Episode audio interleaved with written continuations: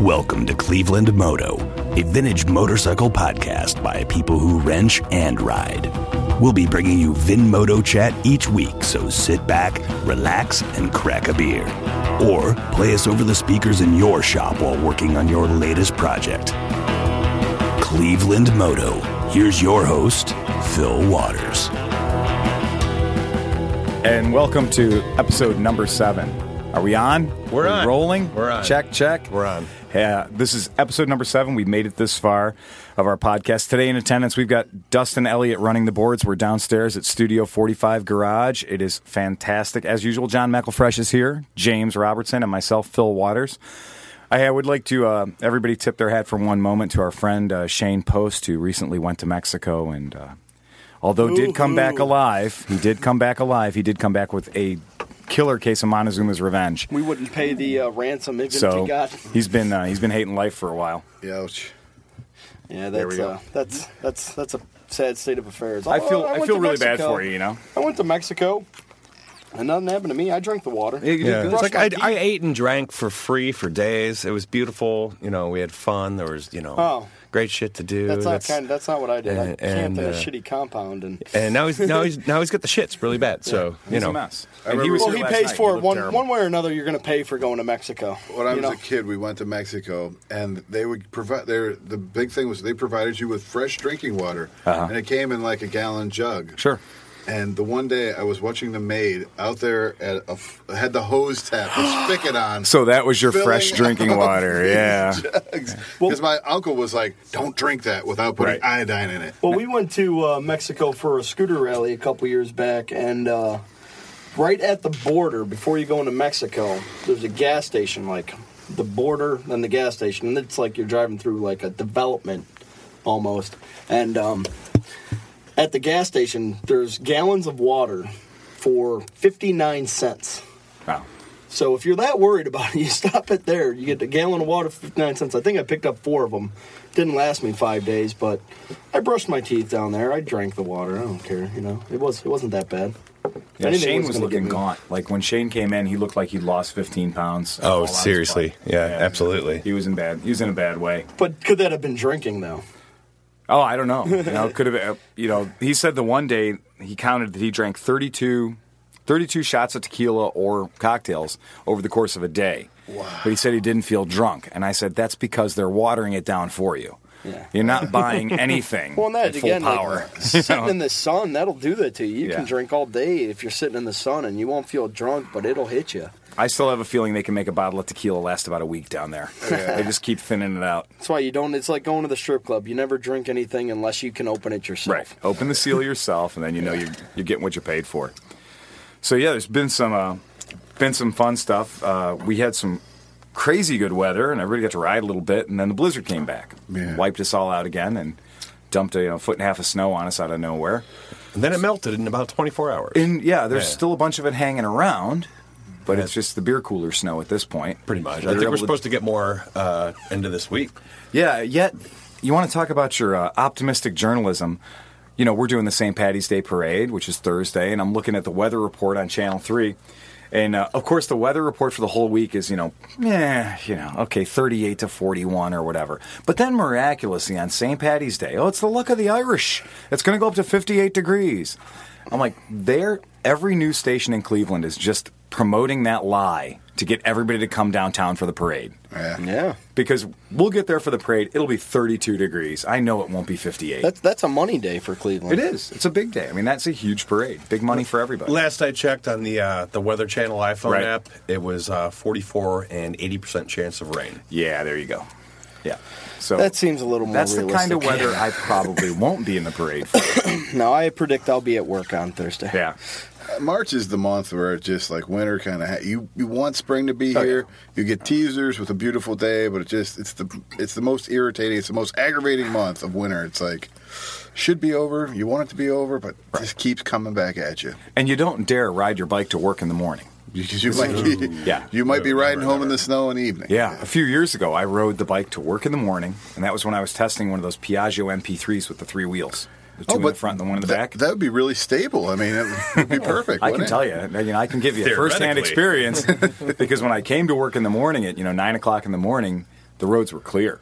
And we caught a blizzard like crazy to the point where I even bailed out of work a couple hours early because the way it was coming down. Mm-hmm. And I had my gear on and everything else, jumped on the MP3 and started going down Lake Road. They hadn't hit it, they hadn't plowed it or salted it yet. And it was undrivable. I mean, because with the street tires, the bike couldn't hook up. Oh, absolutely The front not. two tires are basically snow plowing. Yeah, it falls over just like a regular bike, trust Uh. Right. me. So I gave up on that and then went up to I 90. Figured I 90's been plowed at least. and it had been plowed, and they had laid one shot of salt down on it. So I was able to keep it kind of straight. But the weird thing is, you know, three wheels on the bike doesn't make you any more stable. There's no hydraulic assistance to keep the bike upright. All right. If it's going to go over, it's going to go over the same way as a two-wheeled bike does. Right. The weird thing that was happening though is because of the slippery road, the snow that I was driving on, and the crown of the road, I was actually yawing into the ditch.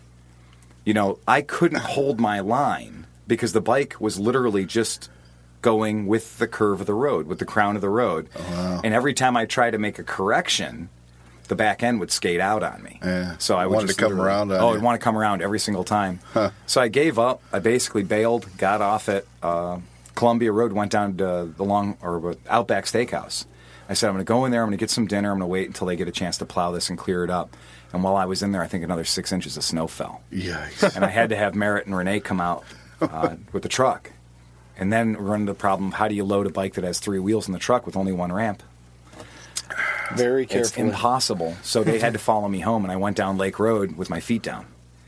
and you know, 15 miles an hour with my feet down going down Lake Road because I couldn't make the bike hook up. Yikes. Three wheels, I can tell you, is not any advantage on the snow. Mm, No. Yeah, it's zero help. Unless all three are driving. Well, yeah, or it's locked out some way so that it actually is holding itself upright because it's just that's just loosey goosey. It just wants to fall over and do its thing. That's what they need to make a front wheel drive MP3. Uh. Here's the crazy thing. You shut your mouth. No, with Piaggio, they'll say they're going to do it. And like the MP3 hybrid, where they s- they told us eight years ago they were going to do it, and we still haven't seen it yet. And But John, the, you uh, know what? You're gonna have to work on those if it does happen. So Yeah, that's true. Can we delete that? Yeah, well, here's the scary thing. What is happening and is already being built is the P- that PGO over in Taiwan is building an electric buddy scooter. Oh, they've had that for a while, Oh, actually. but have you heard about what makes it interesting? No. It has two-wheel drive. yeah, motors. Get on, out, really? Motors, on the Motors in the front, front and and motors on back. the rear. Oh, so they're- it's a pancake motor in they're the front using hub. hub motors? Yep, hub Okay, motor in the cool. front, and hub motor in the back. Hmm.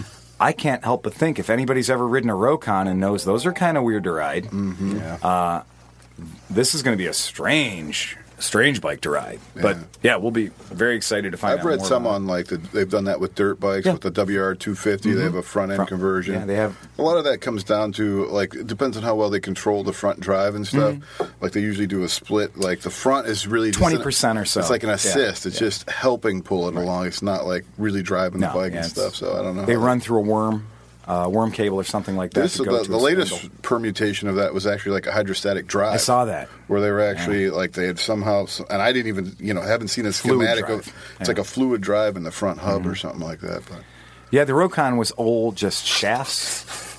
The sha- it was shafts, sprockets, and chains. Yeah.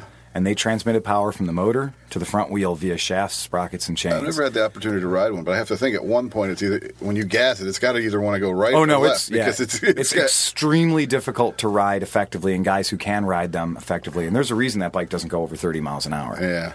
because it's really just to go along at walking speed, basically, and it Yeah. will go through or over anything. Yeah, they had one of those on, uh, oh, what was that? No, One of those History Channel shows, the uh, Pawn Stars. Oh, really? They have a Yeah, Oh, they- Rokon, they- yeah. Yeah, they got one in. They had a Rokon Trailbreaker. Had their guy redo it for them. And fun bike you know. because the wheels on a, you can giant. order them. Well, the wheels on you can order it with a hollow aluminum wheel. Yeah. So you, there's a cap on the wheel. Now, when there's just air in it, it enables you to basically float the bike. Mm-hmm. You stand next to it in water, and the bike stays upright. You don't want to float it upside down, obviously, but you can also fill those wheels with gasoline or water. or water. So if you're doing a mountaineering type excursion, they took them across the Himalayas. and they were able to put gasoline fu- or fuel in the Yeah. inside of those hollow aluminum wheels. Wow. Gives you more traction, keeps your weight down low and And centralized. then you've got And water you've and got fuel. gas and fuel. Yeah. Exactly. so I mean, that's really ingenious when you think about stuff like that. Oh, well, there's the topic the, the the bike to ride into the apocalypse. Which yeah, What is the bike? What The bike do you Rokon wanna- probably isn't one. The Rokon can't outrun your band of uh, post-apocalyptic warriors. No. Couldn't outrun good. zombies. Yeah, toe cutter's gonna catch you on a row cutter, man. yeah, A row yeah. cutter. the row cutter. The row cutter. Wow, that was nice. Is that a roquetta or a So uh, John brought up an interesting point. What'd you tell us about uh, what thing were we all wearing today that we noticed in our little band of brothers? Well, if you're going you know, going into the apocalypse, you might want to have. I just noticed that each one of us has on our Gerber tool. Uh, Yeah. The founding father of the, the Gerber tool in this group is Phil. yeah, you recognize the sound of Yep. the Gerber tool being deployed, the uh, the switchblade action of the Gerber multiplier. Now, the Gerber is actually different than some of the multi tools. Most of the multi tools fold out like a butterfly knife. Like a butterfly knife, yeah. Right. the Like, Gerber uh, is leather. actually a slide out. Right. So, for those of you who aren't familiar with the Gerber, It was it's- watch- it was fun when I gave you your Gerber tool at your birthday, watching you try to open it. Yeah, I still, I still don't really have that perfected. I sometimes I'm good. I'm right on. I can flip it out real nice like a pro, and other times, eh, no, no. You just got to practice, practice, practice. You know, when, when I first got mine, I thought it was just that easy because Yeah. I've I've seen you know you Right. a million times just go wha bam. Yeah. And I'm trying, and I'm like throwing it across the room, and you know. it's the right little s- quite. You got to get the well, right. I realize snap too, of you the have to wrist. work it in a little. Yeah, it's Yeah, got to break. It's, it. Stuff it's got in to there break tight. in. It, it doesn't want to zing open so quick. Like I, I finally just I got mine at Christmas. Right. It's finally at the point where I can poof, you know, it just comes right out. The biggest, you know, I just love it. I've had it for like 18 years now. And I I must just love say, it. Phil, Phil, Phil's always had a Gerber tool since I've known him for many years. oh, you won't catch me not wearing it. And, yeah, he wears it everywhere, and I always thought it was kind of like, ah, that's kind of weird. And then um, I bought him like a real cheap multi tool a couple years back, and I wore it a couple times, and I was like, hey, this kind of sucks. Hmm. And then Phil bought me a Gerber, and I won't take it off. It goes if I'm going out at night. That's I wear the, funny fucking thing. thing. When I'm that's how wearing a I am. Suit, Even under a suit, I'll have a Gerber because there's always something that needs to be fixed. Yeah, and Phil got me mine, and Phil got John his. I mean, it, it is the ultimate uh, It will man save- love tool. It's Or my man love gift. me mine. That's cute. But you, well, no, technically, my mom and Bruce, There you go. who is a vintage motorcycle guy, but there you you go. got Shane one. I got Shane one. Yes, I did. It is. So It's, it's like- the man v- Valentine's Day present, isn't it? It's- it is. Well, it's hey, like I love you, man. I Here's think a I'll get Gerber. my, my nephew one. He's, Right. he's turning 21, I think, this year, so maybe I'll get him one. And he's like a mechanic, I think. Rite or of something passage. Like that. It is a rite of passage tool. Yeah, it's kind of like you know, you're my brother. You got you have your man card. You need this. I was got- 23 years old. Now, I got my first one was a Leatherman tool, and I got it when I was in the military, just before I went to Libya. And uh, handy Is that Libya now, or? Libya back then. that was, that was Same- Gaddafi. We like to call that Gaddafi one. Same conflict, different Right, era? Same conflict, different era, right? But uh, you know, I got one then. They had the Leatherman tools were kind of just kicking around the PX then. Mm-hmm. I grabbed one and I, I was like, "This thing is invaluable. It's fantastic." Oh, that was hardly about that was hardly the tsh of a freshly opened beer. I'll shake it up next time. Yeah, but I loved the thing. And then when I got back, I had the Leatherman the whole time I was a police officer. And then when I stopped being a police officer, that was like right when they introduced the Gerbers. And the Gerber was big money compared to Leatherman. Oh, Yeah. But I bought it and it was I liked it. I had the SOG tool for a while and I had the Gerber and I just like the Gerber. I think the Gerber's better. But and but the Gerber's tool cuz every time you break it or if you break it, you just put it in the box, mail it in and they'll send you a new one for free. I had for a minute. My Nice. brother Mark brought me a. a, a it was actually a vice grip one. Yeah. It was. Uh, I remember when you had that vice grip on. It was, It was pretty- like meh, I had it for like a week, Mm-hmm. two weeks, gone. yeah, you lost it. One trip to Mid Ohio, I think, and that was about it. The Gerber's been good to me, and it was a major part of me courting my wife. Not Really? kidding. Tell us I about got to it. hear this story. yeah. okay. Just when you thought you knew everything about Phil Waters. Well, when she and I first met, we were first dating. I'm more concerned about the merit waters aspect of the Right. story. Like, exactly. True. When we were first dating, she was going to Rutgers in Jersey and traveling back and forth a lot, and she had an old uh, Pontiac Grand Am. And it just kind of was getting the years put on it, had the miles put on it. And at some point, something went bad under the hood of the car. And I jumped out of the car and I kind of popped the hood. She's standing next to me, and I reach in my belt and snatched open the Gerber tool, and it made that nice noise it makes, right? Switchblade. And my wife later revealed to me, she goes, When I heard that noise and saw you fix the car, I kind of got wet. Wow. Keep it PG here, folks. She said, Because I knew that you were a guy that could take care of things. and she goes, That was a major turn on. She goes, Because I'd never been with a guy that could take care of things. And uh, she says that she goes, that was a big point in your book, the fact that you fixed my car and you had the tool to do it on your belt. See, that's that's why you got to learn how to do the the, the, the easy snap. Yeah. because you don't want to look you don't want to look No, foolish. you don't wanna know, open it up and, like, then like drop it or like you know. Okay, that's- there you go. Yeah. No, you got it. Yeah, it Believe wouldn't me. have looked- it wouldn't if have You looked- don't think I practiced that a Phil- thousand times? Phil wouldn't be married right now if he couldn't just snatch it snap out. snap it open. So really, it changed your life. Oh, it did. yeah. Yeah, and you know, some people might fear that you know quality women might not be interested in a guy with grease under his fingernails, but yeah, you couldn't get much more grease under your nails than I had back then, and somehow I tagged a good one. So yeah, Yeah, no doubt. good stuff. No doubt. But yeah, it's good. Uh, James, today you went to a. Uh, well, I'm gonna. I want to tell you. Don't even tell me where you went because I'm going to tell you where you went just based on the ad that they put out. you went today to Ohio's largest swap meet. Wow, that you, you that wasn't an ad because That was in their. That was on their website, front and center. Ohio's Because- largest swap meet. So apparently they never heard of Mid Ohio. well, or, no. or a hell of a lot of other ones. Yeah. actually uh, the Will Stoner swap meet back in September was bigger than this. Yeah, yeah. The one, the one and actually had more content. right. Um, nice pop. So I didn't even hear about this swap meet till earlier this week. I was driving past the IX Center and saw the sign, and um, I decided to go. It was at the IX Center this morning. Uh, But they just kept calling it like an uh, an autorama. no, that was the auto show. Oh, That, was, the auto actually show, this right, week. Right. Oh, Yeah. okay. So this We're is two in two that- different things. Okay. This is in that little ante room on the side Yeah. of the IX Center. Yeah, Is it's that like correct. it's like in the annex. The overflow. yeah. Um, and it doesn't even take up the whole thing. It's, Mm-hmm. Really? Okay. It's like kind of just you know where you go into the IX Center and they got that middle where all those food booths are. Sure, yeah. It takes up about that much space all the way back, and not even all the way back, realistically.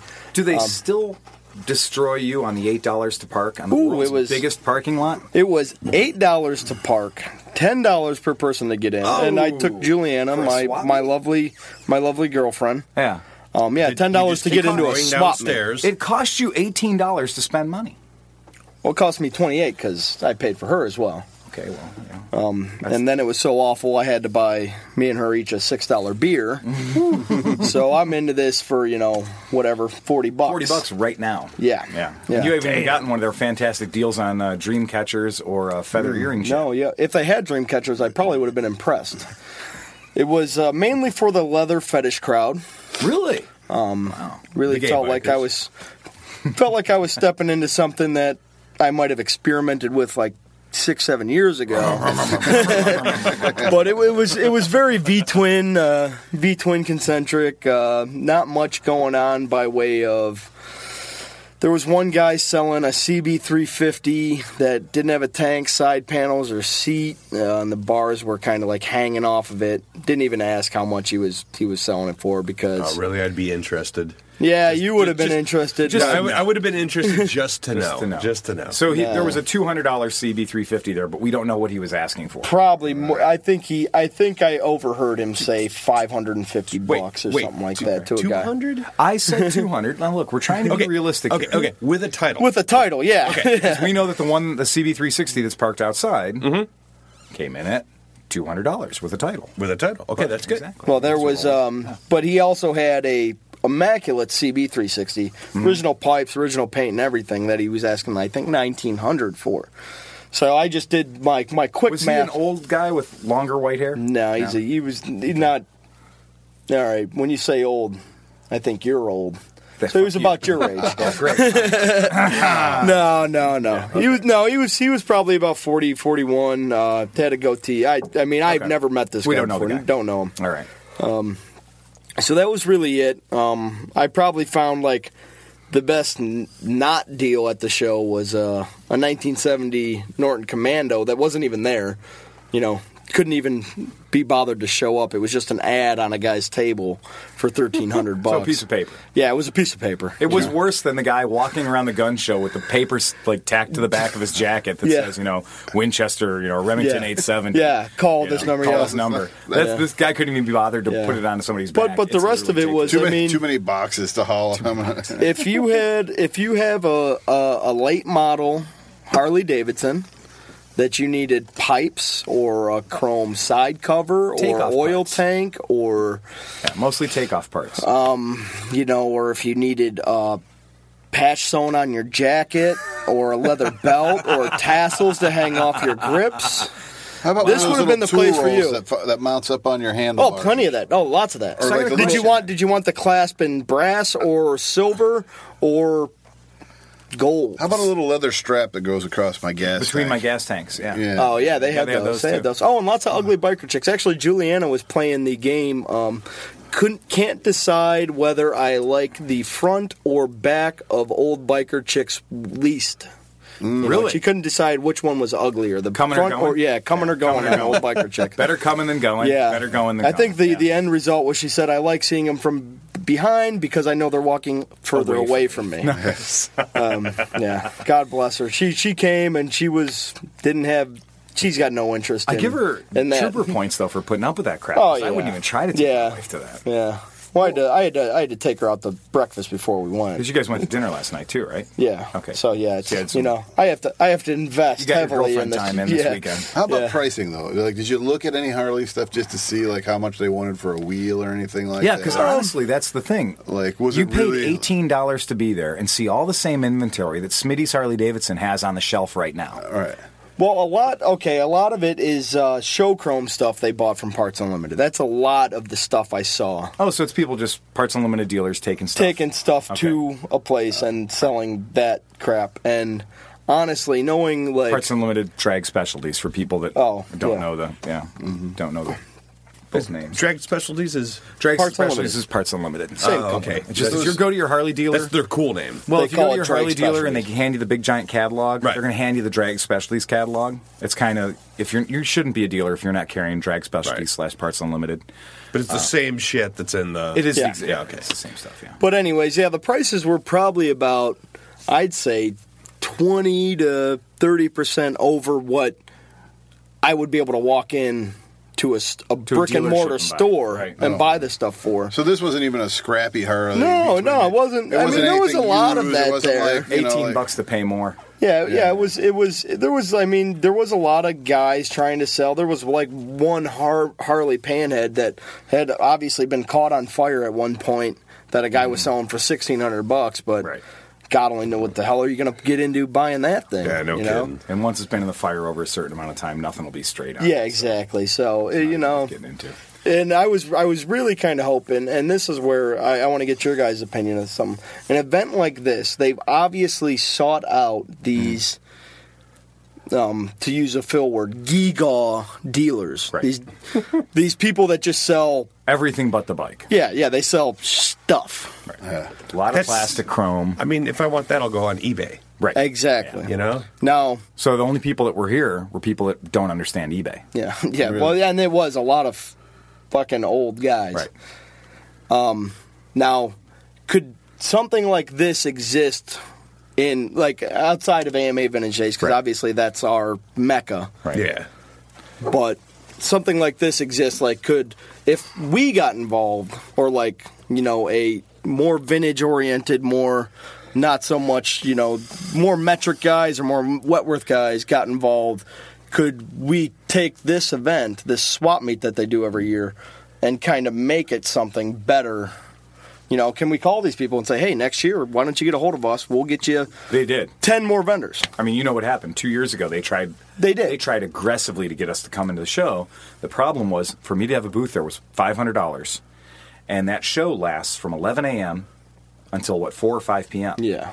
So am I going to spend five hundred dollars to rent a ten by ten? It's like a hundred bucks an hour. haul all my crap in for five or six hours maximum and then haul everything out and I got I have to sell stuff like you said over MSRP to compensate me for the four or five hundred dollars Mm-hmm. Yes. I'm paying to be there, plus my staff to be there. What I saw is a lot of people like myself. I I honestly did not go with, there with hopes of buying anything. Like I, I kind of held out hopes for buying a set of pipes for uh, CB750. I was like maybe just I might find something. No, you need to go to the unicorn show for that. Yeah. Well, anyways, um, but like, okay, how about if there was something like this where there was no pay to play?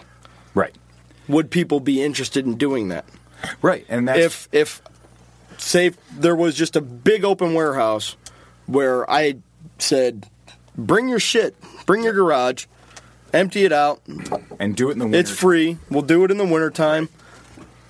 You just bring out all your shit, sell it. We'll have a party. Right, Well, you know, uh, Dizzy down at Cranky's Right. was talking about doing that all last year on uh, like Saturdays or Sundays at Cranky's, roping off the back parking lot. That's some- Bring your stuff down and That's some have, hipster flea market bullshit. have a swap meet. the real problem is for most people summer is so crowded already and especially anybody who's going to be a vendor if Right. you're a vendor in the motorcycle industry summertime every weekend's booked Right. so we need events that are in the wintertime to get people out of their caves pump some sunshine into them get them into an environment where they can say okay it's a parts jumble i mean it's a traditional english parts Yeah. jumble Auto where jumble. we're going into a going into a warehouse going to take over this warehouse for the weekend or you know and literally hit the d- thing from Did you ever- seven o'clock in the morning until eight o'clock at night and make some deals. Yeah, and that's and that's what I mean. Like, uh, obviously during the summer, we already have those events. We got Will Stoner vintage days. has yeah, the one that we went to in November.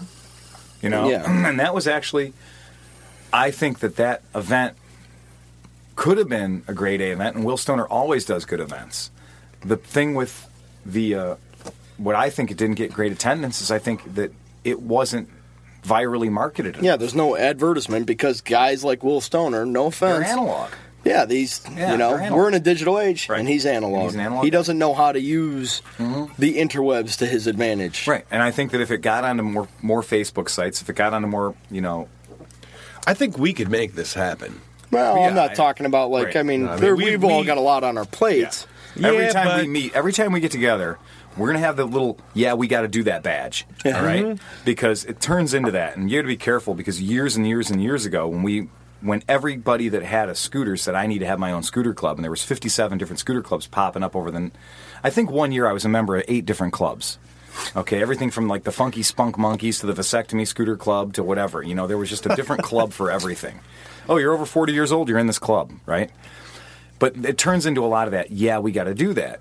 And a big part of being successful is really keeping your keeping your angle of attack so narrow that you can have a mods versus rockers on your plate and put the time and effort it is to really make it rock and really Yeah, kick and ass that's with it. and that's I'm not I'm not trying to say let's right. let's do this like immediately, but um, just going to this event and seeing like okay, and that's I mean not to beat a dead horse, but that's why we went. That's why we started the Mods and Rockers event was because the Harley guys already had their shit. There's- yeah, there's enough So out the there for Harley's everybody. guys got their swap meet. There's They've enough got out that there under for everyone. control. We don't have to even cater to them. Right. But I would love for someone to do something like this for a vintage, you know, vintage With a culture. vintage So, Back to so it, like yeah. a swap meet for vintage for, for what we're in, and it doesn't For even what have we're doing. necessarily, you know, vendors are obviously going to be welcome Mm-hmm. because vendors, you know, pay the bills. Mm-hmm. But if you make it a free for all event where any guy can bring his stuff, whole somebody trick out is there has to finding have a space. parking lot or a yard or something some big enough warehouse to access house that we can this. get- Yeah. Okay, I, I'm I'm I'm sitting here and I'm thinking I might I might own this challenge. There you go. I might want I might want to own this challenge. And if anybody out there in podcast land wants to help out or has a warehouse, if you got twenty thousand square feet you're sitting on, Yeah. that you only have, you know, a minimum use of, We need it for one. When are we maybe thinking two about doing days. this? one or two days. Yeah, exactly. you you want to do this in the winter months, right? oh, that'd be Hmm. ideal. Yeah. So so I've got like a year to plan. Yeah. Okay. I'd say I'd say late Yeah. November, early December. Okay. And if would be anybody best. wants to help out, get in touch with us. on, uh, Absolutely. I'm, Cleveland I'm, Moto at I'm going to gmail.com. own this one. Okay, I, I good. think I'm going to own this one. I'm going to I'm going to make a website for it. I'm going to do all that shit. Then you see that's what we need. That's the way it would be. You want to take over the mods and rockers thing too? No, Yeah. that's, that's that's your baby. That sucks. But I I think that the giant swap meet. I I, think want I to c- I swap think I meat can where make there are this happen. tarp sales. I love the- Tarp sales. Yeah, tarp I sales. want, I Tarp sales, want, you know, I want like Boar Cycle to show up in here. Here's the seat tarp. Here's Right. the tank tarp. Anything on here's this the- tarp, twenty dollars. Yeah, I tarp. love tarp Tarps sales. where it's just like, Yeah. Mm-hmm. here's a pile of gas tanks. Ch- Pick which one you think you want. You know, like Middle Ohio's great for that. Part- And that's really really, is. what I was expecting going. Mid Ohio into this was thing. better for that. Yeah. Before eBay came along, Sure was. Like, it- Absolutely. Yeah. Now guys think they can, you know, you can get more for it on eBay, but there's still a lot of that at Mid Ohio. That that's why I love E-, eBay Mid Ohio. technically fucked up everything. here's a tarp full of side panels. If you can find your side yeah, panel, but how you're- easy is it for you to find parts for your motorcycle now? It's amazing. It's amazing. Yeah, So yeah. don't This talk coming about- from the don't guy just- that yeah. built a motorcycle Don't off talk eBay. about how eBay fucked up everything, man. It's not easy for me to sell how much shit did you on pay eBay, for those though. forks on your bike off Exactly. Uh, eBay? five bucks. exactly. Exactly. Well, that's what But people. but when I want to sell parts on eBay, it kind of sucks. 'Cause It's Yeah, like well, you gotta take the I, food with the I I've got a garage full of parts that you know. I have people coming up to me going like, "Well, dude, just put that on eBay," and I'm like, "No, forget it." Well, that's what I'm saying. There, like, I I know Just relist it. on four eBay. guys Cafe Racer. that just so happen to be in this room that have a shitload of junk in their garage. Mm-hmm. That could. if I put it on eBay, I'll just have to buy it back later on. yeah, exactly. Pretty yeah. much, You're gonna yeah. have to buy it back at Mid Ohio. yeah, well, it's- that's I'm I'm saving half that stuff for Mid Ohio this year. Just gonna bring it down in bins and whatever people will give me for it. yep. Good. the one thing that I'd love to chat about. Dustin brought up a couple of there. uh, There are loads of hot button topics that, if you ever watch any forums, people love to drag into the ground. In fact, every year I think I post on our local forum, Uncle Phil's Guide to Octane, and I think I post Yeah. Uncle Phil's Guide to Oil, and I think I post Uncle Phil's Guide to Tire Pressure. but there are forum FAQs that that just will never go away, and they're they're older than the Ford and Chevy battle. Everybody has an opinion of the right way to brake in a motor. Everybody has their opinion on octane. Uh, but one of the, I think that just in the interest of being uh, springtime, and that a lot of people are waking their bikes up and uh, going out and riding, the one thing that I noticed when I look in these owners' manuals, a lot of the new bikes will specifically say in the manual, okay, it's got to have 94 octane. Okay, well, Ninety four. 94. Okay. can you still buy that? Where can you Yeah, buy we that? Sunoco. Yeah, Sunoco Sunoco's is the only one 94, that has it, isn't right? it? So so you're screwed unless you find a Sun- Sunoco to go Yeah, to. but Well, you got to take a five gallon gas drum with you. you Right, gotta- true. But no, uh, honestly, your your owner's manual is lying to you, and it's not actually lying to you. But what's happening is you're just going into the game with half of the information. But Phil, why would they lie to Why us? would they lie to us? I'm supposed to get my bike serviced every 600 miles. It says so in the manual, and your dealer thanks you. The uh, Shit. be realistic about your bikes. The standard hip pocket rule of thumb for octane is if your bike or car is not pre detonating, use the lowest octane available. Octane, to put it in gentleman's terms, can be loosely called the resistance to detonation of any fuel. And the best graphic example I can give you is if you take a pie pan of gasoline that's 87 octane and a pie pan of gasoline that's 94 octane.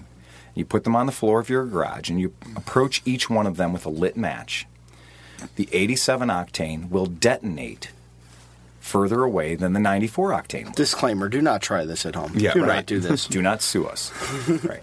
Shoot a this- bottle rocket. instead. Right. This is just a graphic example yeah, much better. Shoot so a bottle the rocket. gas is formulated to have a greater resistance to octane the higher the number and the number comes from an old thing that was called the anti-knock index because old cars over time valves would go out of adjustment heads would leak air would get into the motor and when the air would come in actually air in your motor makes it run hotter and to lower the temperatures in our cylinders, we would put higher octane gas. So if your car was knocking or it was running on after you turned the key off in the 60s, 50s, and 70s, the solution for that was to put more expensive gas in, higher octane gas in it. Which back then uh, they increased the octane with lead. Well, lead was actually always there as a lubricant, but then they would use things like cetane and later on toluene and other octane modifiers. And these octane modifiers were put in to sort of artificially pump the octane number up on normal, uh, what would regular be a regular chemical composition of gasoline. So Now you put that's these what they get in additives octane boosters now. Octane boosters, exactly right. The best octane booster being water. Like, uh, uh, Ironically, yes. And, and John brings up a point that's known by old diesel mechanics that water, because of the, the hydrogen chain of water, H2O, because there's two hydrogens and one oxygen, uh, it's an old diesel mechanics trick. If you've got an old vehicle there that needs to have the heads cleaned, one of the Hail Marys was to spray some water through an atomizer bottle or a spray bottle into the intake track of a diesel. And what it would do is it would crank up the octane and the diesel fuel going in, and it would burn out all the carbon, carbon deposits inside the motor.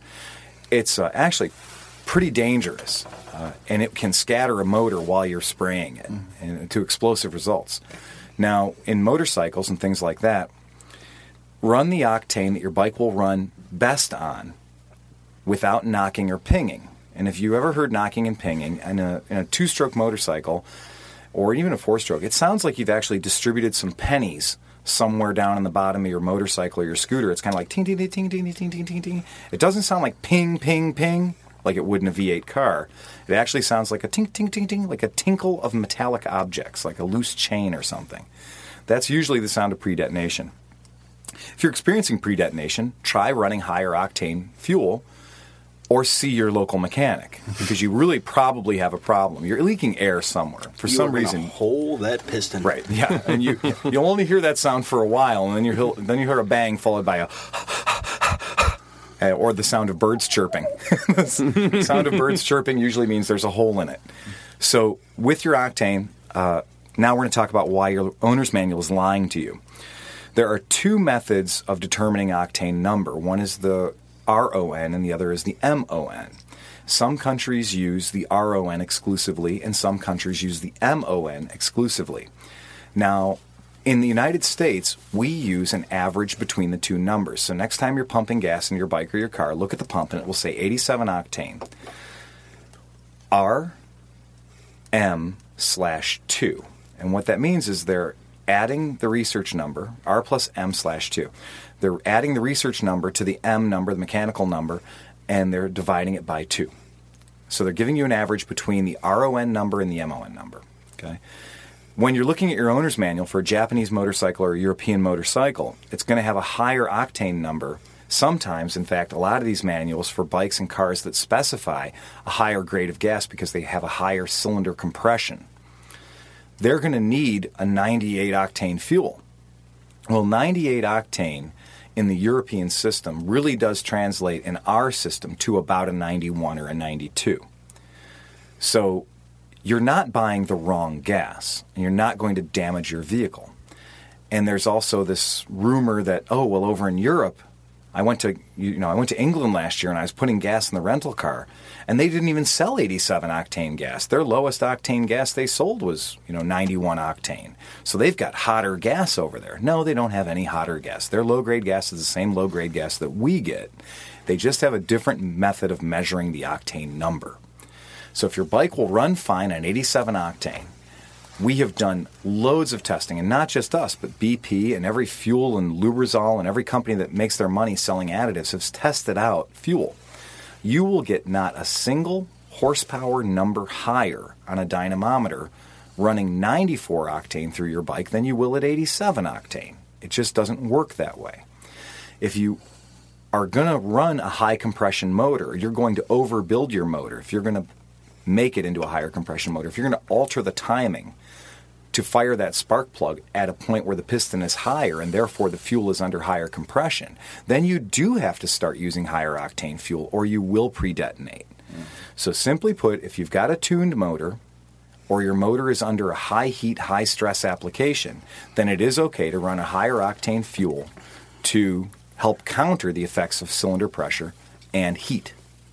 Now, Phil, is there a disservice to running higher octane fuel in a bike that doesn't call for it? Absolutely. And this is where we get into our guys that are just trying to, I only want the best for my baby. We hear that all the time. People come in and they go, Yeah, you're well, pretty I much like just my throwing bike." away money. Well, you're doing two things, really. One is you're making the, the oil companies really happy. I love making Isn't that them great? happy. You know, they Mm-hmm. need more money, right? Uh, obviously. But really, what you're doing is you're actually altering, and this is going to sound crazy, but bear with me. You're altering the timing of your vehicle. Okay, you're chemically altering the timing of your vehicle. The computer or your points in your vehicle, whether you have a fuel injected vehicle or a points uh, carbureted vehicle, is set to go off at a certain time. Your spark is set to fire at a certain particular time. Now, that is all based on the pr- appropriate fuel for the vehicle. When you start changing the formulation of that and you start putting high octane fuel in, what then you are doing is you are chemically retarding your timing. Because now, instead of that thing firing at 18 degrees before top dead center, now, in fact, it's going to have to turn further. The crank will turn further, the piston will go higher before it actually sets off the explosion because high octane gas has a greater resistance through detonation and compression. Makes sense. So now we've just messed with our timing of our vehicle. So Just- the yeah, go spark ahead. will happen. Yes, the spark And will happen. ignition will happen. Right. But the time it takes because lower octane fuel burns hotter faster. Exactly. Higher octane burns slower. It's actually going to take a longer amount of time before it actually lights up. That's exactly so right. the spark hasn't changed. No, the it's spark still timing happening at is the the same, same, time, but the amount but of your time that flashover- it, that it takes to Right. flash to, for it Exactly. to actually fire up Yeah. is changing. Right. That's taking longer, and that's actually occurring later. And that will give you the same effect as if you then further retarded your timing. Now, all of modern motorcycles. um, Now, are you allowed to say retard on the radio? Yeah, we. could- Yeah, we, could- we could say it, it We're not saying retard as It further in, challenged you know, your timing. Yeah. it's a special needs timing, right? so uh, yeah, they, they have to put the they have to put your motor in special classes, And, and by the way, James, we're not on the radio. right? No, Well, The, the Oh, whatever. FCC, You know what I meant. The FCC has no government over podcasts. Well, in that All case, I know is- shit. Fuck, damn it. right. According There to you go. iTunes, uh, this podcast is explicit, and I'm going to make sure that we're explicit every and it, single. and week. it god fucking damn well says so. better be explicit. on every episode. Whoa, So- that's racy. Yeah. Hey. That's So, right. and if anybody has any comments or questions, uh, please. And if you're uh, if you're a chemical engineer and you'd like to give me some more insight, if you if you're hearing what I'm saying and and, and yelling at your radio right now, Yeah, please prove Phil wrong. please do. I mean, this is it. That's how I learn things. I mean, I learn by getting people to give me great I information. Mm-hmm. think too, if you really want to worry about your fuel, forget about even worrying about the octane. Start worrying about how much ethanol's in there. Yes. Start True. worrying about oxygenated fuels, which Right. actually, if it's oxygenated fuel, you actually should rejet. Like if you're running, Uh, yeah. well, like you know, you're running. If there's oxygen in the fuel. And then with oxygenated fuels, how long does it last? That's I think the big reason why modern fuels don't last as well in storage is because they're already oxygenated, so they're going to respire while they're in storage, and your fuel's going to go bad. if quicker. your fuel with the current blends of fuel that we're burning and the current i mean I, I hate to say it this way but the junk they're selling us there's 20% less gas in your gas than there was 10 years ago so between oxygenation uh, ethanol methyl tetra oh god i always get this wrong but it's not methyl methyl tertiary butyl ethylene MTBE. Wow. E. You like the way to pull that? Say one that out, again. right? Wow. Yeah. Methyl tertiary butyl ethylene Benzene. with all these things that are in your fuel, these are taking the place that gas used to be. And as we did that, the, a lot of these components and these uh, chemical recipes that are in your fuel are there to pump up the octane that we lost when we started putting ethanol and we started putting uh, oxygen in the fuel. And our gas doesn't last. Gas used to last two, three, four years. Your gas was still gas. We can tell you at the workshop that we'll pull fuel out of a bike that's 30, 60, 90 days old and it smells like varnish and it doesn't run right. And a lot of the problems that we've found with bikes that come in on complaints, a fresh tank of gas and they run they run considerably better. Well, I know that looking at a lot of the, the, the forums for two stroke scooters and everything, that modern fuels are just eating seals. Oh god. And Yeah. what I mean is that is- that's because of ethanol and stuff like that, correct? Like this didn't happen. Like I remember, like you used to be able to pull a, an old Vespa out of a barn, you know, that's been sitting for 25 years. Yeah. And you and you know you could still get it to run, but now if a, a bike's been sitting for three, four years, The rubber is this- falling The apart. rubber is falling apart, and all of those things weren't safe for modern fuels. And if you're going to rebuild a carburetor, make sure that you're using elements and using rubber items in your carburetor that haven't been sitting in a bag for 30 years, because those things aren't going to be safe for modern day fuels. Yeah. So use modern. Uh, like Viton, I heard is- Viton works really good, actually. Viton's uh, one of those things. If you're going to put fuel lines on your bike, and you want them to last a long time, you Yeah. can use that. That product is going to cost you another two dollars. Yeah, exactly. For four feet of fuel line, And that's with the modern seal kits. It's, And it'll you work know, fine. You add, you add four dollars, and you get the Viton seals, and Mm-hmm. apparently that's going to. it's going to help you a lot. Yeah. Another thing that we do want to talk about, and I'm not a tree Well, I- hugger. just uh, Yeah. ho- holding on to the uh, the octane thing Sure. here. Uh, one of the things that w- we didn't quite mention Mm-hmm. was that uh, there's that common misperception that higher octane means cleaner, Oh, cleaner, burning too. fuel. Right. Yeah, excellent. Right. You know, Right. that's that's a huge thing, and and and I have seen Right. the the gas companies. Right. You know, Sunoco, whoever. I don't want to, you know, a- actually name one of them. it's but, uh, talking about You just said Sunoco. Right, Yeah, I Just did. I did. name Sunoco, them? BP, Shell. oh, Okay, there we go. I'm Oil. covered. I'm He covered. does no way Yeah. sponsor this podcast. But they they seem to mention like put our clean burning 94 octane fuel in your car. They're detergent packages, yeah, uh, as as if those fuels burned cleaner. right? Or that in Then- fact contained a detergent in them.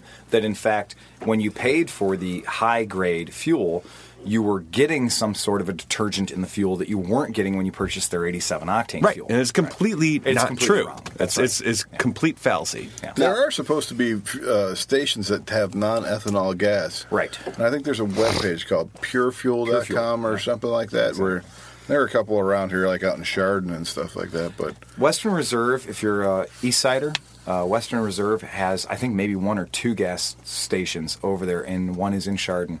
And that's one of their things is that for people that have performance motors or vintage motors, they swear by those guys because they don't use the oxygenated fuel. However, I think that, and I could be wrong, and please tell me if I am. I'm pretty sure that those standards, those oxygenation standards, are not established by the station themselves. They're established by the federal government or the state government. It says how much oxygen, how much fuel has to be oxygenated. Now there's, I mean, I remember when we were going on our cross country trip. Yeah. And this is kind of to digress a little, but we tried ethanol fuel for one We did. tank of gas. We did. And we had, we had- yeah, we learned. Uh, we l- bought some corn fuel when we were going through Iowa. because Yeah, was well, it that E was 'cause because it when in was- Rome. Hey, why not? 85, You know, uh, and we were and that driving, was a flex fuel vehicle. Yeah, we're Oh, driving yeah. a Toyota Sienna, a brand new Toyota Sienna van, totally a flex fuel vehicle. You know, authorized in which to do it. And by the way, don't put E E85 fuel in your vehicle if it's not approved to run flex fuel. It will bugger it up. The uh, that 85 is the highest concentration of ethanol that they're allowed, 15% ethanol in the fuel and that's 15% before you add the 10% oxygenation and the MTBE E package or the additive package that's going into it. Now, we did it and we were getting like clockwork because fortunately, the type of trip we were running, we were maintaining very sus- sustained speeds. We knew that that Sienna van would turn in about a 420 mile range on a tank of fuel. Yeah. And when we filled up was this the uh, the in Iowa- badass? this Yeah, Madass yeah. cross country Madass cross country. Yeah Oh, nice. when we filled up in Iowa, s- conditions were s- exactly as- the same enough that I feel confident in saying this.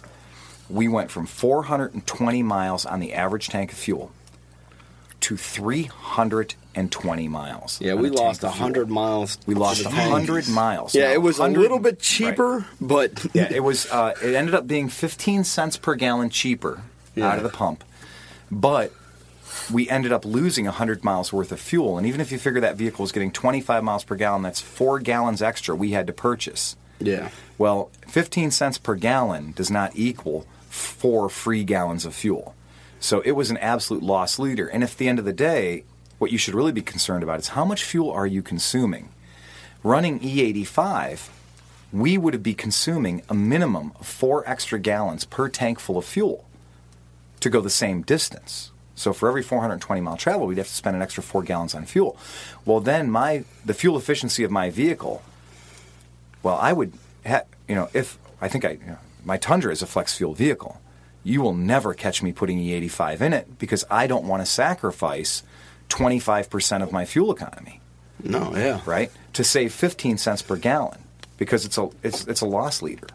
You know, you're giving up. A Yeah, but touch of those are the 15 things you cents. don't hear You about. don't hear about it. Yeah, they just tell you it's cheaper. Right. The gallon of gas is cheaper, but if I'm going to use four more gallons of gas and gas is three dollars a gallon, that's twelve dollars. Yeah. Well, I saved a dollar fifty by putting E85 in it. Yeah. You know, I saved a buck fifty, but it cost me twelve dollars in reduction in mileage. What they're banking on is uh, the the majority of the public Right. that are Goes not for the like cheaper you, prices. yeah, that are not like you. Yeah. I mean, I've I've traveled with you quite a bit, and I see how you write down every gas stop. You write you you do the numbers. Right. Most people just shove the thing in the car, they fill it up, they drive, and they go, "Hell yeah, I saved." 50 I know cents the a gallon." mileage in the vehicles that I drive down to a tenth, uh, you know, a mile per ga- like 0.1 of a mile per gallon because I keep track of that because that tells me how my vehicle's going. That'll tell me if I need a new air filter much faster than the kid at the Quickie Lube opening my hood and taking a look at it. Please tell me you don't take your car to Quickie Lube. No, I don't. I know. I, well, actually, sometimes on the trip, like Yeah, there was yeah one time on the sometimes you trip have I to. had Yeah, we're doing. Yeah, Yeah. we're doing like six thousand miles Yeah, round six trip. thousand miles round trip. You know, we had to we had to get a service. Got to in stop there. at least Oh once. my god, I can only imagine you and James at a Quickie Lube. How bad you would fucking cane those guys. Actually, I got to tell you, I used to work at one, Right. so I'm, James I'm used to pretty work there. okay with it. I mean, it's it's kind of fucking. You know, you get raped. You know, right. And you really have to be careful because you know that's your on any vehicle you own. That's your life's blood. But when you're six thousand miles, you know, when you've got a six thousand mile round trip ahead of you. Um, maintenance of your vehicle becomes life and death, especially we're going through Death Valley and things like that. You don't want to have anything break on your But, fall yeah, and, apart. and and having worked at one, I know that sometimes you know plugs don't get pulled. you know, oil filters don't get changed. You know, maybe you just let that one pass because it's Mm-hmm. a Right. Jaguar and you don't have the filter and you don't even want to deal with it. Right. So you take their twenty nine ninety five or whatever, and you Yeah, send yeah, them on their and you- way. and you they're send them on none the their way. wiser. Yeah, Yeah, Eh, it's good for another three thousand miles. it'll be fine. Who who changes their oil every three thousand miles? Those people are silly. Uh, no, I, I, I actually had to go to one of those damn places uh, a year or so ago. Uh, my wife and I were taking off on a trip down to Dayton. I, I desperately needed an oil change. I just didn't have time to do it myself. So it's like, ah, we got to pull in, we got to do this. And man, it was, it was just an onslaught of people. Like, you know, Yeah. like, well, NASCAR hey, pit crew. Yeah, Bay, hey, well, Bay you know- one good. blah, blah, blah. Yeah. and, and they're your just oil they're oil? trying to sell you everything off the wall there. Oh yeah. Oh yeah. You sure you don't want a trans flush with that? Yeah, You- I know. What the fuck is a trans flush? Yeah. I I, don't want you to know. drain my transmission oil. I want you to put new transmission oil in there, not a Has flush. anybody ever heard the term "if you can't dazzle them with brilliance, baffle them with bullshit"? Yeah. and that's what they're banking on. Mm-hmm. It's a ninety-seven point inspection for just thirty-three dollars. Oh, they they they were like, oh, I see your car has uh, seventy thousand miles on it. You know, it's kind of a Do high you want us mileage to change vehicle. the cabin air filter? Yeah, that's a that's a high 40 mileage vehicle. We should uh, do this high mileage treatment for your oil. I'm like, Yeah. seventy thousand miles is high mileage on a Subaru. Are you fucking kidding me? Well, that Yeah. was uh, the the best thing about it is they keep track. If you've gone to one, Mm-hmm. Yeah, Right. Oh, You- yeah, they, you're they in the know. system. Yeah, you're in yeah, the you're system. in the system. So say you like skip a couple oil changes and you go Right. back. They just read off a list. Oh well, shit, he hasn't been here in twelve thousand miles. Right. Oh well, you obviously need our fuel. Uh, blah blah blah, and our Mm-hmm. oh, we got to add this to your oil and run your car because you haven't been you haven't had an oil change in twelve thousand miles. Well, they they just kind of forget that it You a can go other monkey places, can yeah. do an oil change. yeah, you might have had your oil changed somewhere else. Well, and modern technology lets you get away with it. Uh, Tom and Ray Maliazzi from Car Talk took a. Uh, I don't know how they came across it, and, and I, I'm going to sound like an idiot telling the story, and I'm sure I've gotten it wrong. But they took, I think it was a Dodge Caravan that. Came Yeah, it in. was Dodge Okay? Caravan. Mm-hmm. and they they just ran it, and they used it as a neighborhood runabout vehicle. Pick, take people home, pick them up, go get parts here, go get parts there. And I think they logged something like 25 or 30,000 miles on it. They never changed the oil. All they did was add the requisite amount of oil when it would show low on the stick. Okay, so never changing the oil, adding a little bit when it needed it. That was it. Run 25, 30,000 miles on the vehicle and give it up. And at the end of the thing, it was an informal test. But at the end of it, they said everything checked out good. Motor still had compression, totally good. They don't think it took any life off the vehicle. The vehicle was a 100 plus thousand mile vehicle to start with.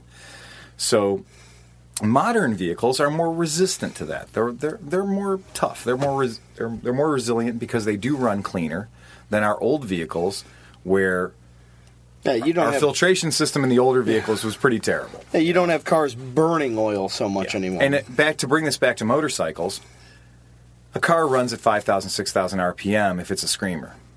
Okay, my motorcycle runs at 5,000 RPM before I get to the corner of my street. Okay, and when I'm when I'm really getting into it, she's at 14, 15,000 RPM. So I have that feeling that that oil should be changed hourly. Hmm. Okay, uh, I know what I'm doing to my oil, and that brings up that old debate between you know mineral oil, dinosaur oil versus synthetic oils, and that goes on and on and on too. And a lot of our manufacturers are sending us vehicles from the factory now with synthetic oil in them. Harley Davidson was the one I couldn't believe when Harley Davidson started shipping motorcycles with synthetic in it. Because for years we heard about you got to break it in on dinosaur oil, run it for 1,000 miles, 1,200 miles, and then switch to synthetics. Well, viscosity is viscosity is viscosity. A 10W40 oil is a 10W40 oil. I don't care if it's dinosaur or soybean or synthetic. Okay? uh, uh, you laugh when I said soybean, but in, two, in two stroke world, we used to run bean oil. Yeah, yeah. Okay? Um, that was something that was real popular. And we used to have surface Sounds like it gaps would be like Mexican oil. surface dap par- spark plugs too, and all kinds of fun stuff. But the uh, but whatever type of oil you're running, it's the same oil. What they're really talking about is they're talking about the thermal breakdown of oil. They're talking about what happens to oil, and synthetic oils do tend to resist that better than dinosaur oils do. Because the synthetic, synthetic oils themselves are not really a fuel, whereas a 10W40 dinosaur oil is on its way to becoming a fuel. And the longer you run it in your motor, it's sort of simulating a refinery in there and it's becoming a fuel. So you smell that dipstick, and people say, you know, you smell the dipstick. If it smells smoky or it smells burnt up, that oil's done. I don't care how many miles are on it. Don't take the word of the guy that sold you the motorcycle. Change the oil. You know, I don't care if it's got a sticker on that says the oil was changed 500 miles ago. Oil's cheap. Put some fresh oil in it. It's a crime these days to experience a motor failure due to oil. You know, you Yeah, have no no. sympathy for me. If you No, bring sure, your yeah. bike into my shop and I pull the dipstick out and it's dry, oh my God, how did you let this happen? When was the last time you looked at that? Dipsticks are so easy to get to. There's sight glasses on the side of the motor, for Christ's sake.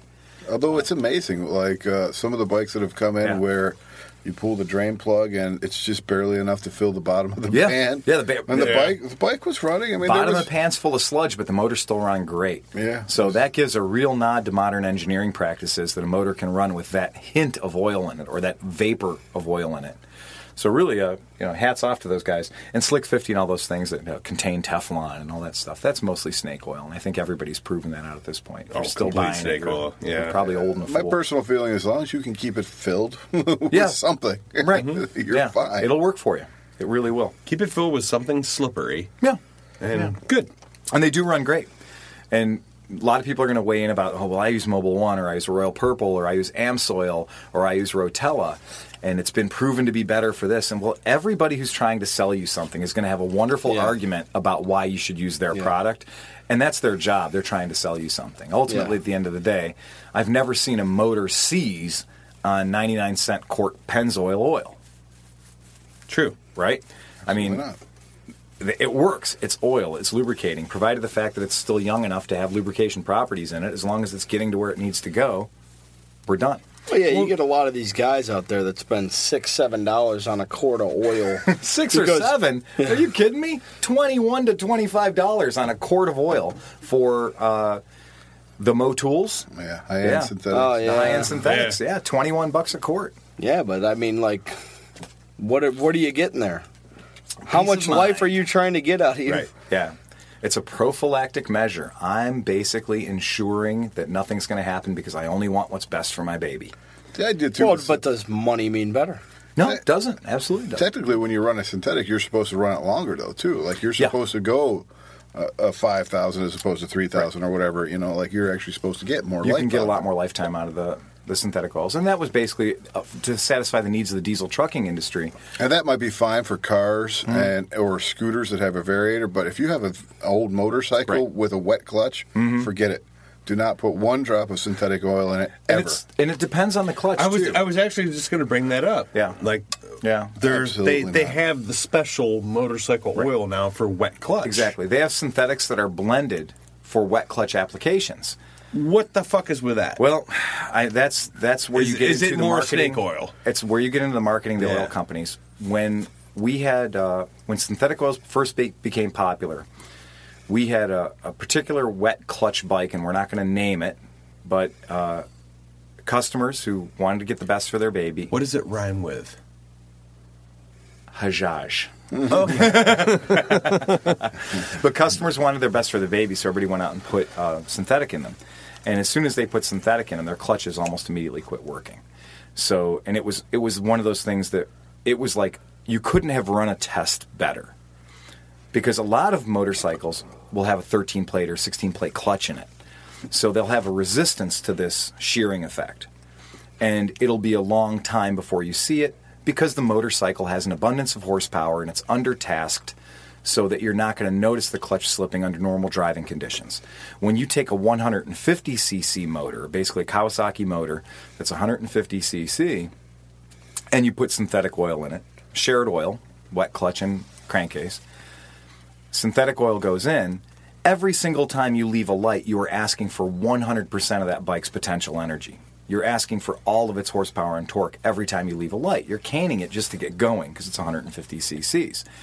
And it was like right now, guys would do an oil change on their own, go to ride the, you know, to warm the bike up after the oil change, and wouldn't be able to make it down the street. So it was this perfect testing scenario. Whereas a guy with a Harley or a guy with uh, you know another type of bike might not notice it. On this particular bike, 150cc, they were noticing it immediately.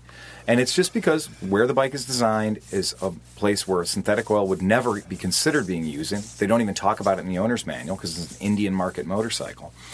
But in America, we're putting the best of everything in it. So you got a guy out there that's putting 94 octane and full synthetic oil into a bike that's designed to run on like 84 octane and uh, recycled transmission oil or recycled motor oil, uh, and that would be too good for it.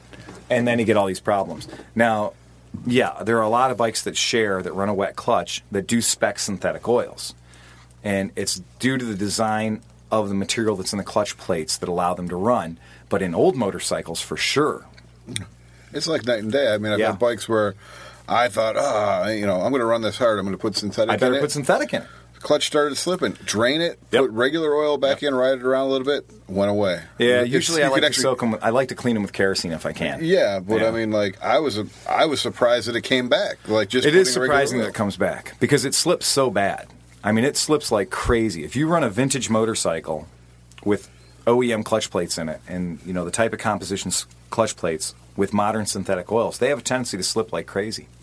They See, won't hook up; they'll glaze out real quick. Yeah, that's that's weird because like with mine, I uh, I rebuilt my whole clutch. Right. I put it in modern clutch parts. Modern clutch parts, uh, yeah. Mm-hmm. All Barnett uh, alloys and friction discs, and uh, my my clutch has seemed just kind of sticky. Yeah, It, like ever, ever since you know rebuilding it, it's just Right. it's just kind of sticky. It's not quite given. did So you soak your plates for a day before you put them together? I did, yeah. Yeah.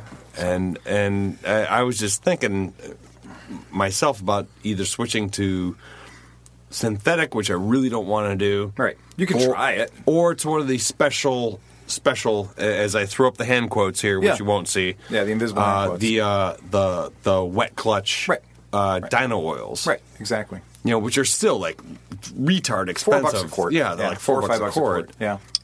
Well, But the I, other I was just thinking about switching to one of those just because Yeah. my clutches always seemed a little fishy since I rebuilt it.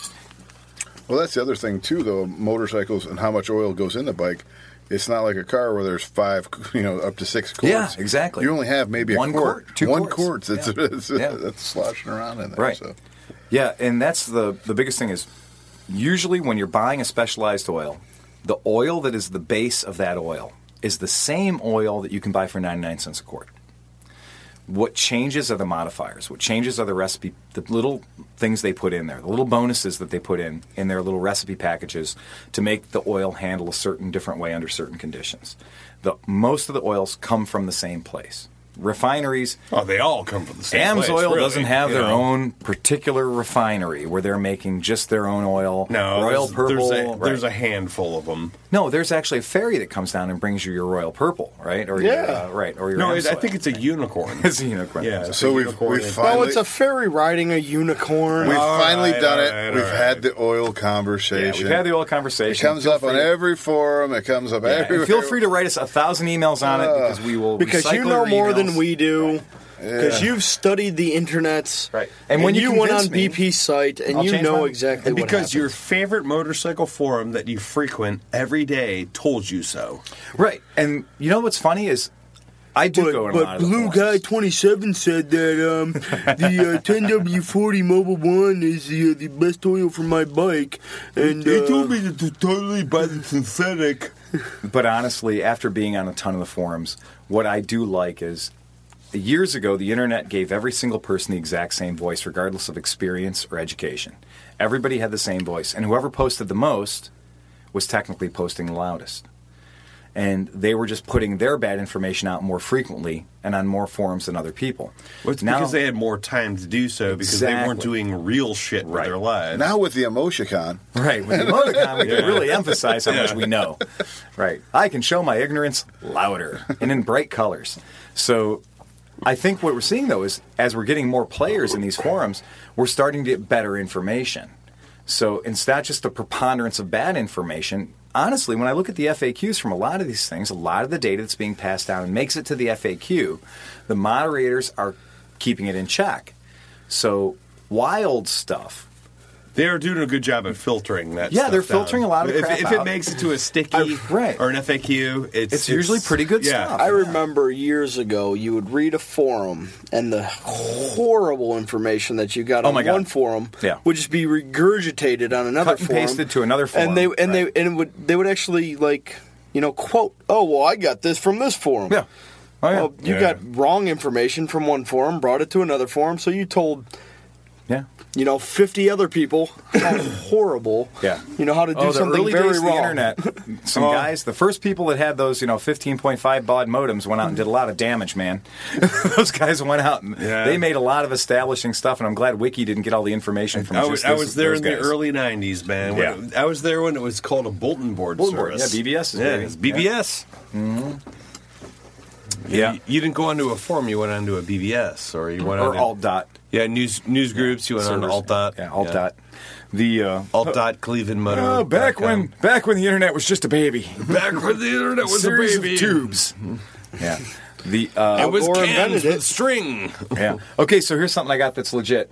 Uh, Motorcycle Safety Foundation is working with Virginia Technical something, Vir- Virginia Transportation Technical, and I don't know. isn't that where VTTI. the shooting happened? Isn't there- Nah, I don't know. Yeah, we're I don't gonna, know. we're gonna just throw it out there that they're somewhere in virginia VTTI. they're technical They got an acronym. They got an acronym in their name. So yeah, Virginia Tech Transportation Institute is working hand in hand with Motorcycle Safety Foundation. What they're doing, to put it in a nutshell, is putting transponders and video cameras onto hundred motorcycles. And they're putting these 100 motorcycles are going to be in the states of California, Virginia, and Florida. They're starting the program actually right now, March, April wow and there are going to be picking and i don't know what qualifications they're going to do and what's funny is they call it a naturalistic motorcycle riding survey so it's not like the nielsen box you know This yeah is nielsen gonna be- ratings and all that it's going to be hey dude put this little box on your computer and go ride the way you normally ride and to that i call bullshit because the second you let me know it's on my motorcycle i'm going to change my riding habits you can't test something without changing it yeah because i don't want you thinking i'm an asshole while I'm Exactly. Right. And so, and they also said it's large scale. Well, a hundred? riding. yeah If they're going to have a sampling of a hundred people who know the computers on their bike, now so that's, that's not large scale. That's ridiculous. now if they're saying that's large scale Right. how many riders would they say that there are in the United States? Hmm. large scale would kind of tell me that that's 75%. That'd be large scale. if Large anything. scale. If they call 100 riders large scale, I call 100 riders a small rally. Yeah, Like I, if I go to rally and there's 100 people, I'm like, this is kind of a weak rally. I call I call I call 100 riders kind of like a bike night for Yeah. us. Okay. So that's not large scale for a party. How are they going to call it large scale for empirical testing for data? But anyway, what So they're what trying are they to testing do, for? Well, what they're trying to do is they're trying to get a new version of what uh, in the 80s and 70s came out that was called the Hurt Report. And the Hurt Report was uh, Rest in peace. Yeah, by the way, exactly, he just right. passed away this year. Yeah. The uh, so the Hurt Report was all about why do motorcycles crash, what causes motorcycle crashes, and when motorcycles do crash, what happens afterwards. And, he that didn't data, have though- computers and he did more than 100. Well, that data is now 30 years old, and and and plus. And bikes have changed a lot. And people's riding has changed. I saw that helmet use has gone up like forty percent or thirty percent since two thousand and four. Thank fucking God. Yeah, no kidding, right? So uh, as I'm riding around Cocoa Beach with no helmet on all last week, so Yeah, what a miss, guys. okay, so Hurt the- report, hurt blah, blah, report- blah, ah, blah, okay. blah. So data will be collected from each rider for up to 12 months. Okay, not to 12 months. But here's another thing that throws it out immediately. Most of the people that I know own more than one motorcycle. Okay? You're not going to be able to get my riding data because I ride each bike of a fraction of my time. I ride a whole bunch of different motorcycles. So if you put it on any, if you pick one of my motorcycles, it's only going to get, even in 12 months, it's only going to get a couple of thousand miles a day to put on it. So you got to find people that only ride one motorcycle. I'm going to put forth to you that people that only one ride one motorcycle have totally different riding behavior than people that own six motorcycles. Yeah, they're they're actually completely How are different they- motorcyclists. How are they going to disperse the 100? I mean, how Yeah, are and they that's gonna- what I mean. Are you looking Exactly. at 18 year old ch- kids or are you looking at guys that have been riding for 27 odd Is there years? going to be a lottery? Like everybody signs up who would be willing, and then you're going to pay him. Like how are you So going you're, to know? you're going to distribute 100 transponders and video cameras. Between three states. between three states to a bunch of people who know they're going to be tested. Well, why, why not even do it like two per state? Let's do all 50 states. I don't care. My theory on this, the way, like, for me, to pass the smell test, you're putting out 100 transponders to 100 people that know they're getting them, 100 people that only own one motorcycle. 100 people that know there's a little computer on their bike taking notes of every time they shift gears, where they brake, what they do, and if they have a crash, it's going to take all the data leading up to that crash and their riding behavior for the weeks leading up to that crash. That's what they're looking for. Well, and they have to have a Crash motorcycle and near that's crash modern endorsement. enough To, to support to all this know stuff. that okay. when they're shifting. Like Exactly. you couldn't throw that on my you can't bike. put it on a vintage motorcycle. you know, yeah, They it's, should have wrote an iPhone app. Well, even so. So now I think the I think the testing is worthless already because the people that are being tested know they're being tested. They're going to modify their behavior whether they think they yeah, are. there's or no not. control here. I would Exactly. I would modify my behavior to ride like the biggest asshole ever. whatever. You know, You are the biggest asshole Exactly. ever. oh, thank you, James. So No I problem. guess in I, I my love you world, too. I second that. Oh, Yeah. No, just kidding. In my world, what I would do is I would work a deal out with the factories, and I would go to BMW and Honda, Kawasaki and Yamaha and Suzuki, and I'd walk up and I'd say, "Here's the deal. We're Yeah. going to put these Fuck Harley. Harley too, right? they sell a lot of bikes, They're still motorcyclists, God damn it! Not They the are. kind we like, but they are. and they do crash motorcyclists. a lot. So That's true. So Very I would true. work a deal with the bike companies to say that we're going to put this on a random selection of your motorcycles that you're going to sell this year. Okay. The customer will never know that they're being tested. Hmm. Their name will never be associated with the results of the test, so you don't need to worry about your bike has a transponder on it. Freedom if of I go Information speeding or Act. whatever, right? It's not going to hurt me because the the transponder data is going to be numbered and not associated with a name. I'm not going to be punished for anything I do on this bike. Yeah, but when do you get that information back then? Well, I think what you have to do is when you're purchasing the bike, and this is just in a fantasy world, my way of running the test would be different to the way than they're running the test. I would make the test completely invisible. You would never know your bike was rigged. Totally anonymous. Okay, Big completely Brother anonymous. Phil is watching Right. you. And it would and you would then contact the owner of this bike after a year and say, "Hey, by the way, you just won an award. You're going to get a free service on your bike. Bring your bike in for a totally free service. You're going to give the guy a totally free service and you're going to rip the transponder off his bike." Okay? He doesn't know it was ever there. He signed something buried in his ownership documentation that said he knows it was there or whatever, that they're allowed to use data just like your call may be monitored for quality assurance. Well, the thing to do would be then like everybody that buys a Kawasaki, Mm-hmm. you know, whatever, yeah. they just automatically sign. You Yeah. may or may not be Your call may be Monitored. monitored Yeah. for quality assurance. You may have one When was the day- last time you hung Yeah. up on somebody because it said that? But then, Right. but then, Right. do you Your motorcycle may be monitored. Uh, monitor for quality But see, assurance. now, Exactly. Right. see that would also indicate like, all right, so a lot of the guys I know don't own motor, modern motorcycles. Right. I've never, I've never bought a The whole motorcycle sampling brand is new. flawed. The It's- entire it's sampling totally is flawed. flawed. It's awful. But here's my fun part. This is where we, we just we just rat fucked this thing in ten minutes, and we don't work for VTTI or the MSF, but we just destroyed it in ten minutes. Okay, they did this in 2005, but they did it with cars. This is the sick part of the 2005 Oh story. god, this is awful. because this then takes our whole shit talking and our whole rat fucking this scenario and throws it right out the window and says, you know what, all everything that Cleveland Moto just came up with, we're gonna justify it. In 2005, they did the same thing with 100 automobiles. Out of 100 automobiles in a one year period, there were 69 crashes and more than 750 near crashes. How bad are American drivers that when they know they have a tattletale on board their vehicle, they still have 69% of the people outfitted with the rig experienced a crash?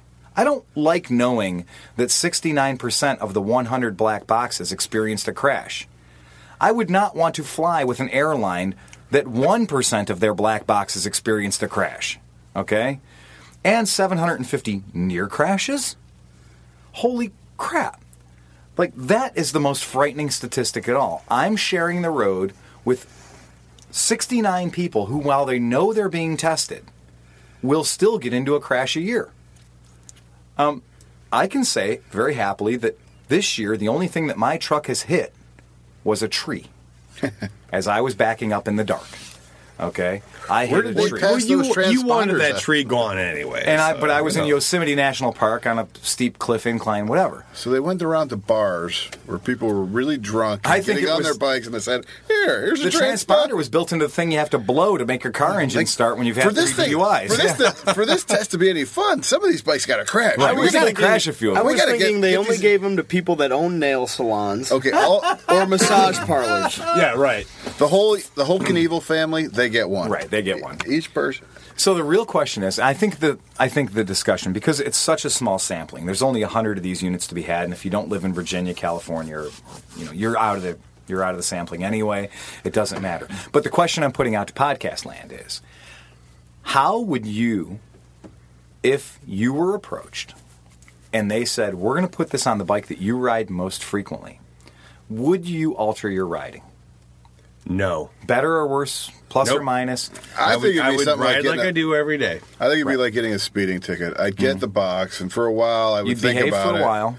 But then after a while, I'd forget it's there and be like, whatever. But Okay. you know, I don't know. And then my second question is now that you've said how you would react to having the box on your bike, what would the data that that bike obtains tell the Motorcycle Safety Foundation about you?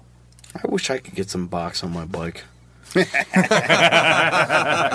Uh, my data, um, it would probably tell the Motorcycle Safety Foundation. It would just say It would say that I work on my bike more than I ride it. no, Okay. no. It would just it would just show up. It would be two words. It would say certified badass. Well, Wow. I Not mine. Mine would come up. You Drunk. stop at the bar. doesn't way run. too much. Doesn't does it have a GPS hook to it, right? James would come up with one word: drunk. because I know that I've been riding for a long time, and I know that I've ridden a lot of different motorcycles, and I ride different motorcycles in different ways. So I'm going to get on one motor, one type of motorcycle, I'm going to ride it a certain way. I'm going to get on another type of motorcycle and ride it another way. But I think that the cumulative data that it would have for me, the average across the board, would be that this guy's kind of a jackhole. Okay? This guy uses his throttle like a light switch. Okay? The front wheel's in the air way too much on whatever bike he's on. And if they had to change laws based on the way I'm riding, man, I'd be terrified. I mean, that anonymity about the way that I ride, if the cop didn't see it, it didn't happen, is usually the way I'm riding. And That's pretty much true. I try to be. I try to be. Oh, this is the most. This is ridiculous, but I'm going to be. You know, I will be hoist on my own petard for this one. I try to be responsible and safe, but still have a good time. And anybody who's seen me ride will know that's really not the case. Well, it was something we were talking about. Do you get in your car every time you drive your car? Do you want to go take it up to 100 mile an hour? Because it seems like when I ride my bike, I do. I always like the last thing I do before I get off the highway is pin it wide open for a little bit, see, and then I get off the highway and go home. I drive Like- my cars and my trucks as though my wallet were directly connected to the motor. Okay, I don't want tickets. I don't want bad fuel economy. I don't want my insurance to go up. I drive it like it's pure economy, baby. I mean, I'm driving a vehicle that gets 18 miles per gallon on its best day. I'm You're gonna try and save hypermiling. money. I'm hypermiling on the way to work, right? 18 miles on the way to work, and I'm hypermiling. But when I'm on a bike, Gasoline. That might as well be water, man. Yeah, it comes cheap. It comes cheap. I'm going to burn as much as I can. And the more time the front wheel spends in the air, the less time I'm going to have to replace it, you know? Uh, I have no problem having a lot of fun on my motorcycles, and that's where I do get my release. I ride my bikes, and I ride my bikes aggressively. And have I ever crashed because I was going too fast for the situation? Yes. Yes. I have. I am a statistic. you know, have I ever crashed while not wearing a helmet? Yes, I Yes. have. I am a statistic Oh, I thought we were. you know asking. so i am that guy but you know i've got a lot of pins and steel and metal in my leg and i can't run But anymore you've raced bikes too. Some of that happened. When you well, some of were it did on happen in course, competition you know. on course right some of that happened in controlled racing environments Some, but some of that happened. some of that happened after a night at the bar or whatever. right. Uh, I mean, we make a decision to have uh, a dangerous, you know, some people choose to fly planes, some people choose to jump out of them. But it, it wasn't. Doesn't this? Don't the statistics suggest otherwise? Like, if you look at fatalities per accident Mm-hmm. per bikes or something like that, yes, you're more likely to get killed, but you're actually less likely to be in an accident. I mean, I've, I know I read that somewhere, Yeah, I- the- and I shouldn't say that without the having the statistics numbers to are back. juggled so ridiculously that the statistics are bent to suit any situation they need them to be suited. Yeah. I read one today that I couldn't even decipher, but it said something about um, there were more motorcycle fatalities as a result of alcohol Oh yeah. last year than there were motorcycle fatalities, period. And I went, how do you even come up with that number? Like you're you're killing me with that with that number. How do you bring that number up? And How that could was there my be thing. Is more like, alcohol? okay, if you say Yeah, that, I- okay, I know, that if one you say there were confuses 100 me. fatalities last year, then the assertion would be that 51 of those fatalities were alcohol related and 50 were not alcohol related. Okay, but you can't say if I get hit by a car and on the way to the morgue you check my BAC and I'm over the legal limit, but the guy that hit me was three times over the legal limit and he's at fault, I still go into that category. I've helped their statistic. And it's really tough because one time I was hurt racing and I was taken to Denver General Hospital while I was hurt racing. I was broken up pretty bad. And I went in there and they ask you all those questions in the ER. And those questions are all for statistics. And I told him, I'm like, I'm refusing to answer any of your questions because I don't want the data that I'm going to give you to be used to support some claim. When the fact is, I got hurt in a closed course. I didn't get hurt riding a motorcycle on the street. I got hurt on a racetrack. So what I was doing and the safety gear I was wearing or wasn't wearing has no bearing on what happens on the street, but the only data they can mine is the data they get. And unfortunately, the data they get is from the ER. They never talk about the one that got away. And the ones that got away are a huge portion of that number. So I guess what it comes down to is I think people that ride motorcycles have made a choice. Yeah. And we know they're dangerous. Nobody ever said it wasn't dangerous. No, I tell people that all the time. And you that- uh, can throw as many numbers at me as you want to make it more dangerous or less Uh, dangerous. Well, how many times do we hear, "Oh, well, I'm just so much worried about the people, uh, the other people on the road." Right. Well, Yeah, that's- that's, something that me, you, and everybody else in this room, and everybody else listening, This we is- deal with that. if you That's what ride a we- bicycle, as Yeah. far as I'm concerned, you're slower than everything else. You're you're no you're kind of in the way. yeah, and you're People aren't thin. paying attention. You got no protection. And you you're got no wearing ability spandex. to exit the situation. I and think you're- guys that you're ride just- bicycles are way more risky than I am. You're, you're just I've hit, like, six expecting of them. that everybody on the road is like, oh, he's on a bicycle. I, I'm going to get away from him. I'm gonna give them some room. I you try know. and hit them when I'm on my motorcycle. joggers, actually. you know, like the, like these starting are to the slap people that them on I the think ass. are really really dangerous. Like they're they're taking more risk than I am on my motorbike. Does it? Does anybody hate it when you go through the metro park and people No. are jogging on the road when there's a path? When there's the path right eight there. feet away that they could be on. I mean, that's, so paved. fucking annoying. yeah, bicycle guys and, and the the, uh, the bicycles and the joggers. You know, they- they Yeah, get you you. don't that. deserve to be on the same road as me. I've got a, I've got a Especially when the motor. bicycle guy is legit, and oh god, you know, critical mass guys and all the guys from Crankies and stuff are gonna like really get mad at us for this.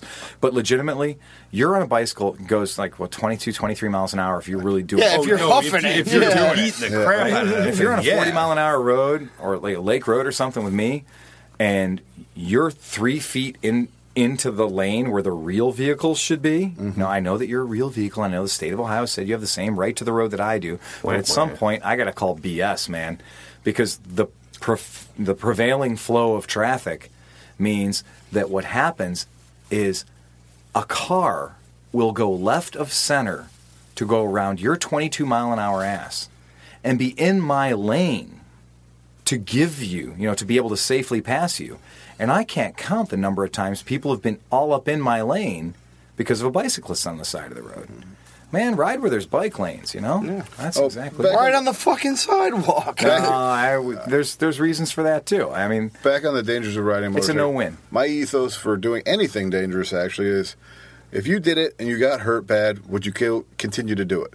On my motorcycle, if I got in an accident and I got hurt bad, as soon as I was healthy, I probably I would want to get back Oh, yeah. on the bike. Yeah. Oh, totally. So you know you I could had a do, broken leg and I and you was could fine. apply Yeah. that to skydiving. You could apply it to Right. whatever. You know, if you got hurt bad, it didn't kill you. Phil can't walk through an airport. I right can't now get through any because- airport. Yeah. And, that's- And no he two still ways about does it. And I So ride ask I've yourself that question if you're worried about whether or not would you you know do you like it enough? If that you've you'd got a keep- big enough passion for it, I mean, I've had people offer me a lot of money to not ride motorcycles anymore. really Yeah. When I first, when Merritt and I were Yeah. getting serious, her father said, and I won't disclose the amount of money, but he said, I will give you this pile of money. And it was a lot to, to swear off motorcycles because he knew that Merritt was getting into motorcycles with me. And he, s- he could see in the crystal ball and see that she'd be riding or riding on the back.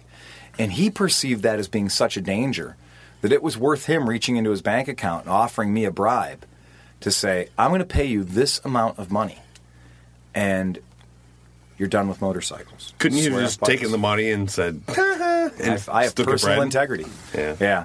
So if I if I swear that I'm not going to do something, I'm not going to do it, and I weighed that heavy into the equation. And I also had to say, you're in a relationship fairly early with this woman. You might take this money and six months from now not be in a relationship with her anymore. But I wasn't willing to compromise my own integrity like that, and I honestly do love this. I, Yeah, mean, I that's- love it like breathing. I wouldn't give this up for anything. Yeah. Like Hell no. literally for anything in the world. I mean, I was riding in Chicago with a cast past my knee in Chicago city traffic and getting looks, man. You know, people are freaking out. But that's what I, and that's how much it means to me. You know, I don't, I, I would be one of those guys that if I was paralyzed, I would have that bizarro sidecar rig with the controls and stuff moved over. yeah. yeah, and you know what? You often like Yeah. you get those Steering guys that with your come in. teeth. Shit, man, if I had to have a Stephen Hawking fucking motorcycle, I'd have a Stephen Hawking motorcycle. That would be and you get those guys that come in and you think like, It man, talks hey, what for the you." fuck? Like Yeah. you don't want to deal with those Right. people, but those are genuinely people that have a passion for When riding. I get a guy that comes in, he's got two, you know, two blasted out hips, and he's on two Jerry's Kids crutches, but he wants to ride. Um, I- my heart goes out to him because I know that feeling. I know that feeling. It's like your body may be broken, but the spirit's not dead. You want to go out and ride. yeah, And- and it, I haven't found anything else that gives me the same kind of visceral thrill. Visceral thrill. no, Yeah, so, on that note, wow, what a somber podcast. yeah, no, that was, yeah, that This is quite sad, yeah. this is quite the contrast and comparison from podcast number six, where we were all just like loose and drunk and nasty.